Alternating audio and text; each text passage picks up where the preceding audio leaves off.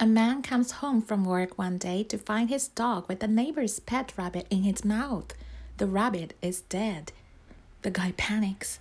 Thinking his neighbor is going to hate him forever, he takes the dirty, chewed up rabbit into the house and gives it a bath, blow dries its fur.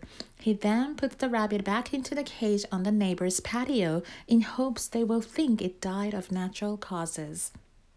A few days later, the neighbor is outside. He asks the guy, Did you hear that Fluffy died? The guy stiffens and says, Um, uh, no, what happened?